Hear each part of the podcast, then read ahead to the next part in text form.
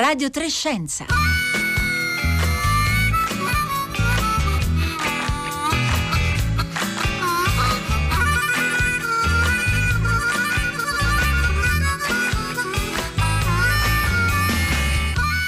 11.30 minuti e 25 secondi in questo momento. Buongiorno, buongiorno da Luca Tancredi Barone da Barcellona e da tutta la redazione a Roma, Francesca Boninconti e Paolo Conte eh, di Radio Trescenza. Oggi, oggi ci addentriamo su un terreno spinoso perché vogliamo parlare di carne e in particolare dell'impatto che ha il consumo di carne sulla nostra salute, ma soprattutto su quella del pianeta, per non parlare naturalmente dell'altra questione eh, eh, assai eh, complessa che è quella del benessere animale, anche se oggi ci concentreremo appunto sulla uh, questione salute eh, del pianeta soprattutto.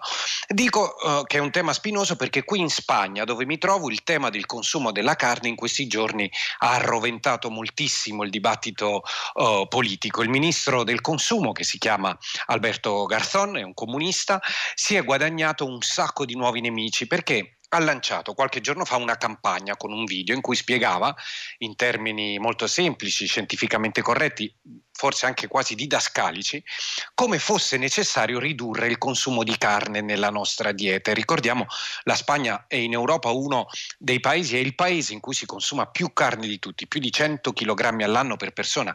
In Italia sono invece un'ottantina di chilogrammi eh, all'anno per persona, che sono comunque moltissimi. E, e diceva Garzon, se abbiamo a cuore le sorti del pianeta e della nostra salute, ecco, dobbiamo ridurre il consumo di carne.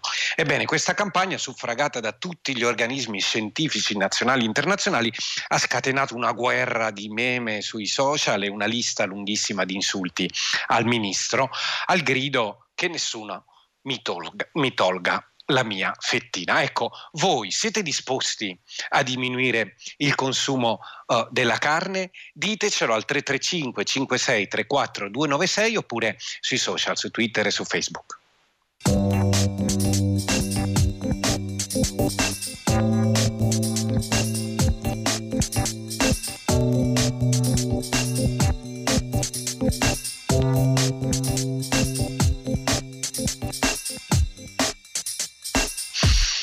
E allora, e allora per parlare di carne abbiamo con noi Agnese Codignola, buongiorno. Buongiorno, bentrovati. Ben trovata a lei, giornalista scientifica e autrice di un libro bellissimo che vi consigliamo e di cui abbiamo parlato anche qui a Radio Trescenza, Il destino del cibo, Feltrinelli, eh, pubblicato appunto l'anno scorso. E anche buongiorno a Eleonora Di Cristofaro, buongiorno. Eh, buongiorno, grazie dell'invito. Uh, Eleonora Di Cristofaro è referente nazionale per la stima delle emissioni nel settore agricoltura dell'ISPRA, l'Istituto Superiore per la Protezione e la Ricerca Animale. Ecco, inizierei, prima di leggere i messaggi che già ci stanno arrivando su uh, Twitter e su Facebook, inizierei a leggere un pezzettino, un brano uh, uh, che eh, eh, Agnese Codignola conosce molto bene. Eh, vi leggo. Secondo la FAO nel mondo in questo momento vivono circa 28 miliardi di animali da carne tra bovini, suini, ovini e pollami. Nella loro infelice esistenza questi animali emettono circa il 15% di tutto il metano il 30% di tutto il biossido d'azoto e in totale poco meno della metà dei gas serra che finiscono in atmosfera, consumano un terzo delle terre emerse e poco meno del 10% di tutta l'acqua disponibile, nonché l'80% degli antibiotici prodotti, lasciando come eredità la stratosferica cifra di 4 miliardi di tonnellate di letami all'anno, impossibili da utilizzare o smaltire interamente. Tutto ciò per assicurare a noi umani un consumo pro capite di 43,7 kg di carne all'anno, questo in media mondiale, per produrre un chilo della quale, se di manzo, occorrono circa 15.000 litri di acqua. Ecco, naturalmente Agnese Codignola avrà uh, riconosciuto che questo è un brano del suo libro, appunto Il destino uh, del cibo, quindi diciamo le leggendo questi numeri eh, spaventosi e il, suo, e il, suo, libro, direi che forse lei è solidaria con la campagna che il ministro del consumo spagnolo Garzón ha lanciato. In, in Italia, secondo lei, esiste questa consapevolezza? Se ne parla? Ma diciamo che sì, innanzitutto sono solidale, ma non eh, per questioni così eh, sentimentali in qualche modo, ma perché quello che dicono tutte le autorità sanitarie, scientifiche, gli enti di ricerca, cioè quello della produzione di carne attraverso animali allevati in grandi allevamenti è uno dei principali problemi, è una delle principali cause che hanno portato alla situazione attuale, quindi bisogna intervenire e l'intervento passa attraverso una riduzione della domanda. In Italia, questa, come in tutto il mondo occidentale e non solo occidentale, questa consapevolezza è in aumento, è in aumento anche eh, l'idea, appunto, la coscienza del fatto che negli ultimi decenni il consumo di carne è aumentato in un modo spropositato eh, anche per motivi culturali, perché venendo poi da due guerre mondiali nel Novecento e comunque da secoli in cui la carne era un bene di lusso, ancora oggi le statistiche dicono che i paesi più diventano ricchi, più aumentano il consumo di carne. Però eh, è anche aumentata la consapevolezza dei danni sulla salute perché oltre a far male appunto al pianeta noi mangiamo troppa carne e, e questo danneggia anche la nostra salute. Quindi sicuramente eh, diciamo, il rapporto, il sentimento, l'idea che ognuno di noi ha nei confronti della carne è diverso anche solo a quello di una decina di anni fa. Poi da qui a tradurlo in comportamenti eh, virtuosi naturalmente ce ne passa e non è scontato, però secondo me un cambio culturale c'è. Certo, e naturalmente con, con la carne diciamo, c'è una relazione anche psicologica che va molto in là no? rispetto a un semplice prodotto di consumo. Lo dimostra il fatto che appunto stiamo ricevendo moltissimi messaggi. Eh, Giordanova ci scrive su Twitter: ha zerato il consumo di carne, ridotto quello dei derivati del pesce. Eh, eh, Tiberio, sempre su Twitter, ci dice: la produzione di carne ha un impatto ecologico enorme dovuto alla deforestazione di foreste pluviali per far posto ai pascoli, con una perdita enorme e insostenibile di biodiversità. Ah, naturalmente Marco ci segnala che esistono motivazioni etiche oltre a quelle indicate e altri ascoltatori e ascoltatrici ci dicono che hanno smesso di mangiare la carne o ne mangiano, uh, ne mangiano molto poca. Anche, eh, vi leggo anche qualche messaggio perché anche i messaggi ci stanno già arrivando. Eh, non mangio quasi più carne, ci dice un ascoltatore o ascoltatrice che non si firma. Sono d'accordissimo sul ridurre drasticamente il consumo della carne. Io poi eh, sono vegetariana. Ecco, Codignola, la soluzione è diventare vegetariani, secondo lei? Ma dunque questa è una domanda molto complessa, nel senso che eh, molti studi dimostrano che se tutta l'umanità diventasse vegetariana nascerebbe un altro problema, cioè, anzi nascerebbero una serie di problemi perché eh, a parità diciamo, di sfruttamento del terreno il rendimento in proteine sono, e in micronutrienti che sono ciò di cui l'uomo poi ha bisogno per stare bene non è lo stesso, cioè se io ho un ettaro e ci metto 10 mucche, nutro un certo numero di persone. Se ci metto un campo di frumento ne, o, o, anche di soia, eh, ne nutro molto di meno. Quindi eh, probabilmente la soluzione migliore è quella che viene chiamata, diciamo in modo popolare, la dieta flexitariana, cioè il più possibile varia, anche andando a ripescare molte cose che noi non mangiamo più da, in tutti gli ambiti, vegetali, animali, nei pesci, anche nelle stesse carni. Eh, perché appunto il vegetarianesimo di per sé mh, potrebbe non essere la soluzione per 8-10 miliardi di persone, oltre al fatto che ehm, se non viene diciamo, portato avanti con estrema cautela per quanto riguarda i valori di certe vitamine che nelle piante o non ci sono o sono pochissime, si va incontro a gravi stati ehm, di carenza eh, che possono portare anche a malattie e talvolta anche alla morte. Quindi eh, naturalmente siccome non si può pensare che tutti i vegetariani o i vegani eh, facciano esami del sangue due volte alla settimana per controllare se va tutto bene, bisogna affrontare questo tipo di problemi anche con realismo, perché eh, il vegetarianesimo e tanto più il veganesimo, cioè il vegetarianesimo più stringente, eh, è un qualche cosa che sicuramente da certi punti di vista è un grande passo in avanti, però da altri non è e non, probabilmente non potrà mai essere la risposta. Aggiungo una cosa velocissimamente che i dati dimostrano che è in aumento in tutto il mondo, ma anche che una parte di chi diventa vegetariano torna indietro e comunque ecco, questo statistiche... è importante ricordarlo, esatto. sì, che succede. Non è chiaro il perché, ci sono eh. molti motivi per questo. Ma perché l'uomo è stato dimostrato anche di recente attraverso studi, addirittura, studi addirittura dei neandertaliani, dei sapiens, l'uomo nasce onnivoro e quindi probabilmente non è eh, adeguata una dieta che escluda completamente la componente animale. E, e, quindi siccome le statistiche dicono che al massimo siamo attorno al 10-20% della popolazione, pensare che da qui si arrivi al 100% anche se non ci fossero i problemi, come accennavo prima, per il momento è quantomeno ingenuo, no? è, una dichiarazione così. Eh, certo, bisogna trovare eh, delle soluzioni, ma prima di analizzare un po' uh, queste soluzioni che appunto lei anche analizza uh, nel suo libro, uh, menzionava il fatto, insomma, p- parlavamo di questo impatto che ha l'allevamento sul cambiamento climatico. Ecco, Di Cristofaro, lei è eh, proprio un'esperta di questo tipo di eh, stime, di questi calcoli. No? Co- come facciamo a calcolare l'impatto dell'allevamento, per esempio, sulla produzione del gas serra? Allora, sì, buongiorno. E dunque, intanto ehm, faccio parte di un gruppo in, in, ISPRA che si occupa ogni anno di stimare eh, le emissioni di gas serra inquinanti atmosferici che derivano da tutte le fonti emissive presenti sul territorio nazionale. E io in particolare appunto mi occupo del settore agricoltura in senso eh, diciamo ampio eh, che include sia le emissioni derivanti dagli allevamenti di cui parleremo oggi, sia le emissioni derivanti dalle, dalle coltivazioni.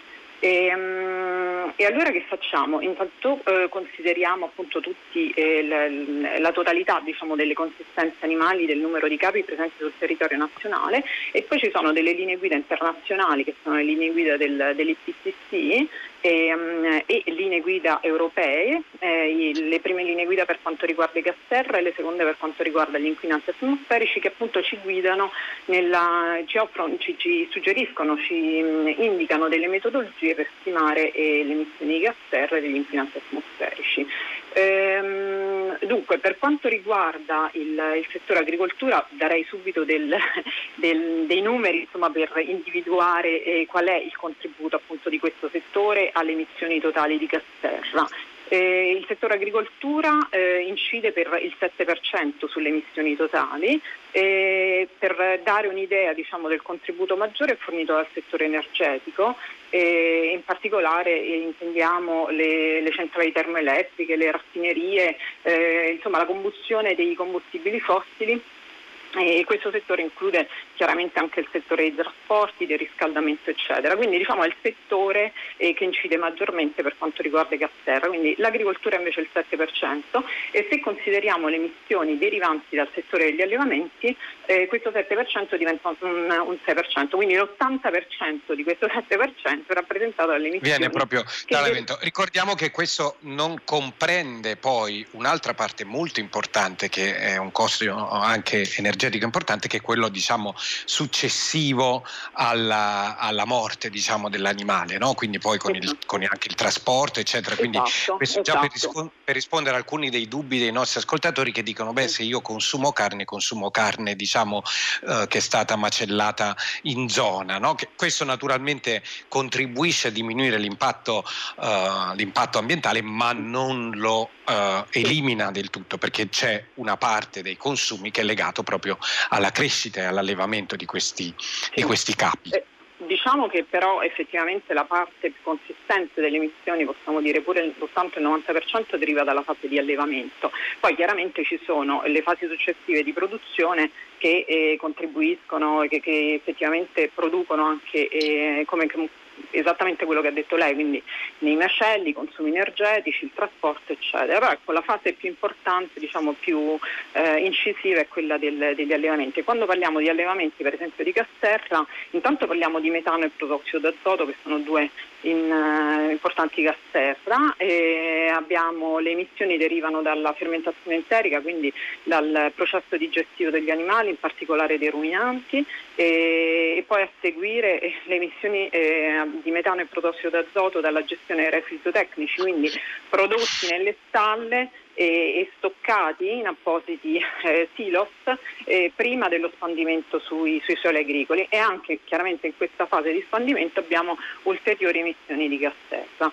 Ehm, ma eh, la cosa che eh, ehm, bisogna considerare è anche la, le emissioni di, di ammoniaca perché ehm, abbiamo detto ecco, questa percentuale del 6% rispetto alle emissioni totali, eh, il contributo degli allevamenti, invece per quanto riguarda eh, l'ammoniaca che è un, eh, un inquinante atmosferico eh, molto eh, ehm, dannoso insomma, sia per l'ambiente che per la salute umana, anche perché è precursore della formazione di particolato nell'aria, che è un, un, una sostanza insomma, dannosa, seriamente dannosa per la salute umana. E in questo caso eh, l'agricoltura e gli allevamenti quindi eh, contribuiscono per il 94%, diciamo anche qui un 80% il contributo viene dal, dagli allevamenti. Quindi ecco, l'ammoniaca... Una domanda che sorge spontanea di, davanti a questi numeri e, e diciamo il fatto che ci ha convinto insomma, che l'impatto uh, per chi è scettico insomma, uh, uh, oltre diciamo, tutte le altre valutazioni insomma, però l'impatto sul, sull'ambiente è importante eh, del, dell'allevamento. Ecco la domanda che sorge spontanea è se esiste un modo per ridurre eh, questo impatto Certo, assolutamente sì, eh, vi sono eh, varie mh, mm, tecniche di riduzioni, ehm, per esempio sulla, per quanto riguarda i gas serra eh, partiamo appunto dicevamo dalla fermentazione enterica, quindi dal processo di digestione degli animali, eh, lì per esempio introducendo delle diete ehm, povere eh, di, di eh, di proteine o comunque bilanciate per quanto riguarda eh, la presenza di concentrati e fibre, eh, si ha una, diciamo, ottenendo quindi diciamo, in termini generali una eh, migliore digeribilità di, della dieta si, si riducono le emissioni di metano oppure nella fase di, di stoccaggio dei refri zootecnici, eh, tecniche che prevedono la copertura di questi stoccaggi eh, con materiali di diversa natura, na- naturali oppure plastici, cemento eccetera, si evita eh, che le, le, per esempio quell'ammoniaca finisca in atmosfera e, ancora di più con un, diciamo, un, particolare tipo di stoccaggi che si chiamano digestori anaerobici. In questo caso abbiamo una copertura ermetica, quindi la, in questi diciamo, impianti eh, si ottimizza la produzione di biogas, che è praticamente un gas, una miscela di anidride carbonica e metano che deriva dalla eh, degradazione anaerobica dei residui certo. tecnici ed è una importantissima e una preziosissima fonte rinnovabile perché non solo eh, una volta diciamo, raccolta insomma, in, in, questi impianti viene utilizzata per produrre, per produrre, energia. Quindi in questo caso per quanto riguarda i digestori anaerobici abbiamo una tecnica che è vincente diciamo, in, in, due direzioni. Da una parte evita che il metano finisca in atmosfera e dall'altra è una fonte rinnovabile per, certo. per produrre energia. E poi ancora nella fase di espandimento abbiamo osservato eh, che negli anni c'è stata una riduzione per esempio dell'uso dei, dei, dei fertilizzanti sintetici, ecco, eh, diciamo che tecniche di, eh, diciamo che permettano un, un, risparmio, un efficientamento dell'uso dell'azoto sui campi,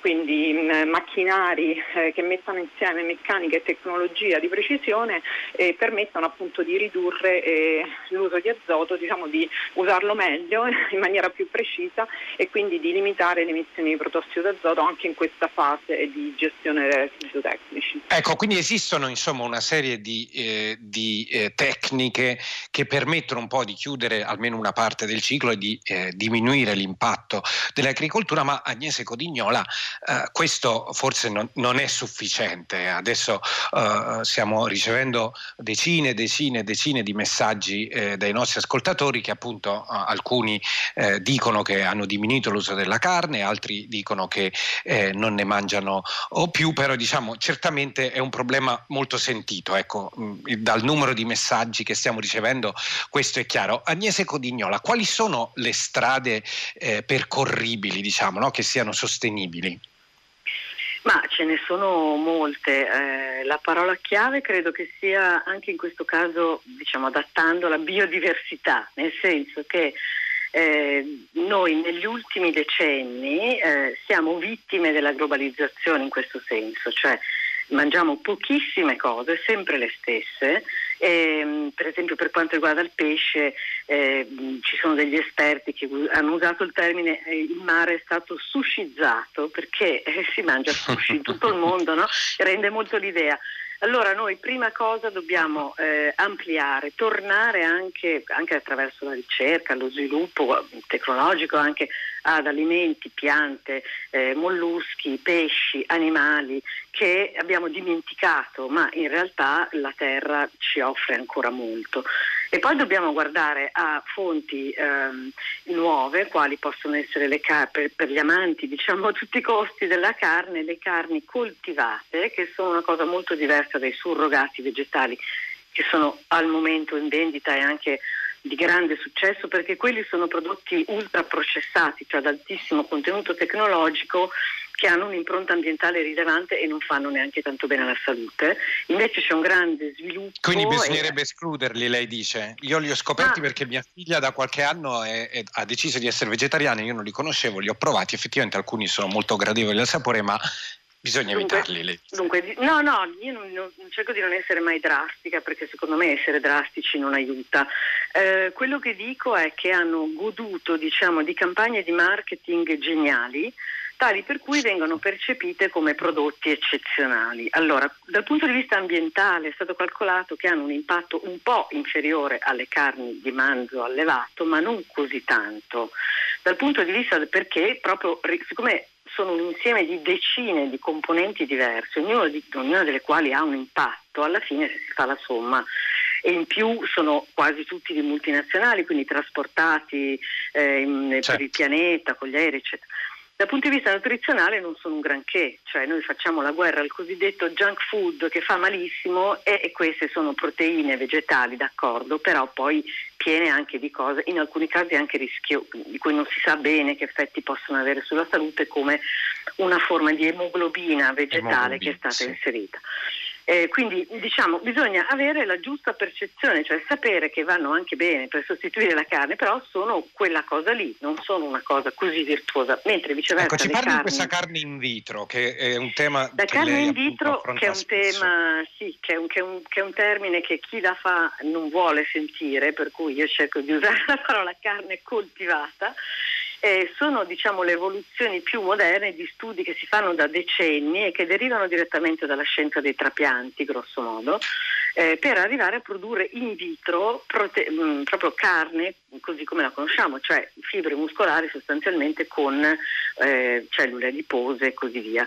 Eh, sono già state eh, introdotte in commercio in Israele e a Singapore e si sta discutendo, si sta producendo negli Stati Uniti, non è ancora arrivata ma nei supermercati ma arriverà, quindi questo significa che arriverà anche da noi e bisognerebbe non avere diciamo, pregiudizi perché da un punto di vista, se vogliamo, della salute eh, non hanno naturalmente né ormoni né antibiotici né farmaci di nessun tipo, non derivano da animali che sono stati uccisi e, hanno, e hanno, un impatto ambientale mh, mm, non nullo perché comunque crescere in un laboratorio comporta energia elettrica, mezzi di crescita e così via, certo. ma naturalmente è incommensurabilmente inferiore rispetto a quello della carne e si stanno facendo anche eh, i pesci, addirittura la carne di insetto si sta facendo perché certo, lei, non abbiamo ancora familiarizzato la carne con... di insetti, no? lei confessa nel suo libro di, sì. di, di averne parlato molto anche con, con le sue figlie no? della questione degli Ma insetti e di quanto potrebbero certamente. Perché gli insetti sono una specie di car- oggetto ideale, nel senso che hanno dei valori nutrizionali eccellenti, rapporti tra proteine, appunto sali minerali, vitamine e così via, eh, hanno un impatto ambientale bassissimo perché non hanno bisogno quasi di niente anzi volentieri si nutrono di scarti alimentari nostri perché un altro dei problemi del cibo che abbiamo davanti è quello dello scarto. Noi sappiamo che circa un terzo del, del cibo prodotto a livello mondiale viene semplicemente buttato via.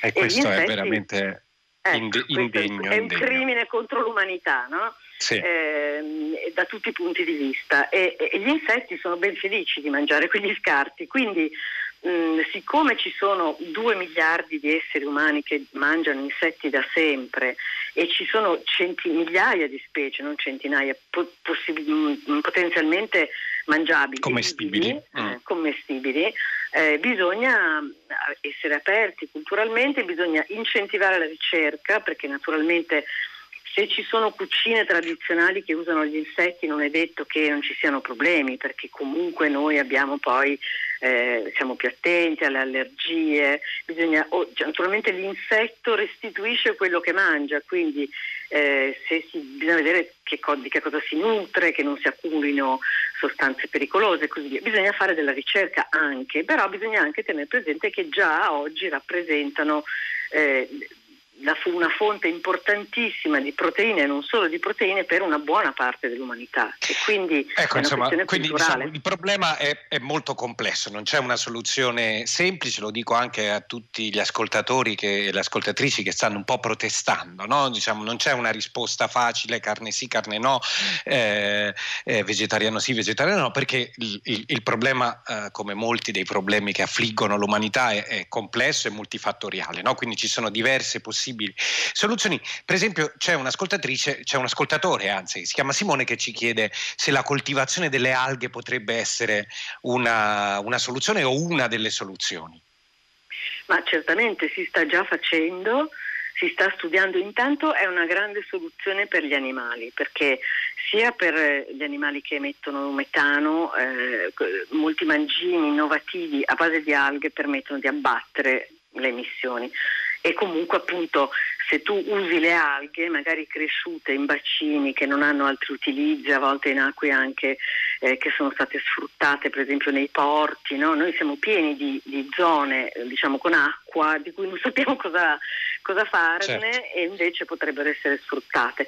E poi per l'alimentazione umana in realtà mh, noi conosciamo molto poco delle alghe, ne conosciamo alcune anche se anche loro fanno parte di cucine tradizionali da millenni però dobbiamo saperne di più perché ce ne sono tante che hanno dei valori nutrizionali eccellenti e addirittura inglobano CO2, cioè non solo certo, permettono un, di non abbattere un, un, la Mazzogna, diciamo, no? ma è, è un valore importante, è un valore importante. In, in un minuto che, che, ci manca volevo chiedere a, a, Eleonora Di Cristoforo, visto che abbiamo parlato diciamo, del, degli allevamenti e del, dell'impatto che questi hanno, dove sono in Italia eh, concentrati gli allevamenti, diciamo, le bombe ecologiche e se stanno cambiando negli anni, se ci sono state queste migliorie di cui lei parlava, in un minuto perché poi purtroppo uh, dobbiamo chiudere.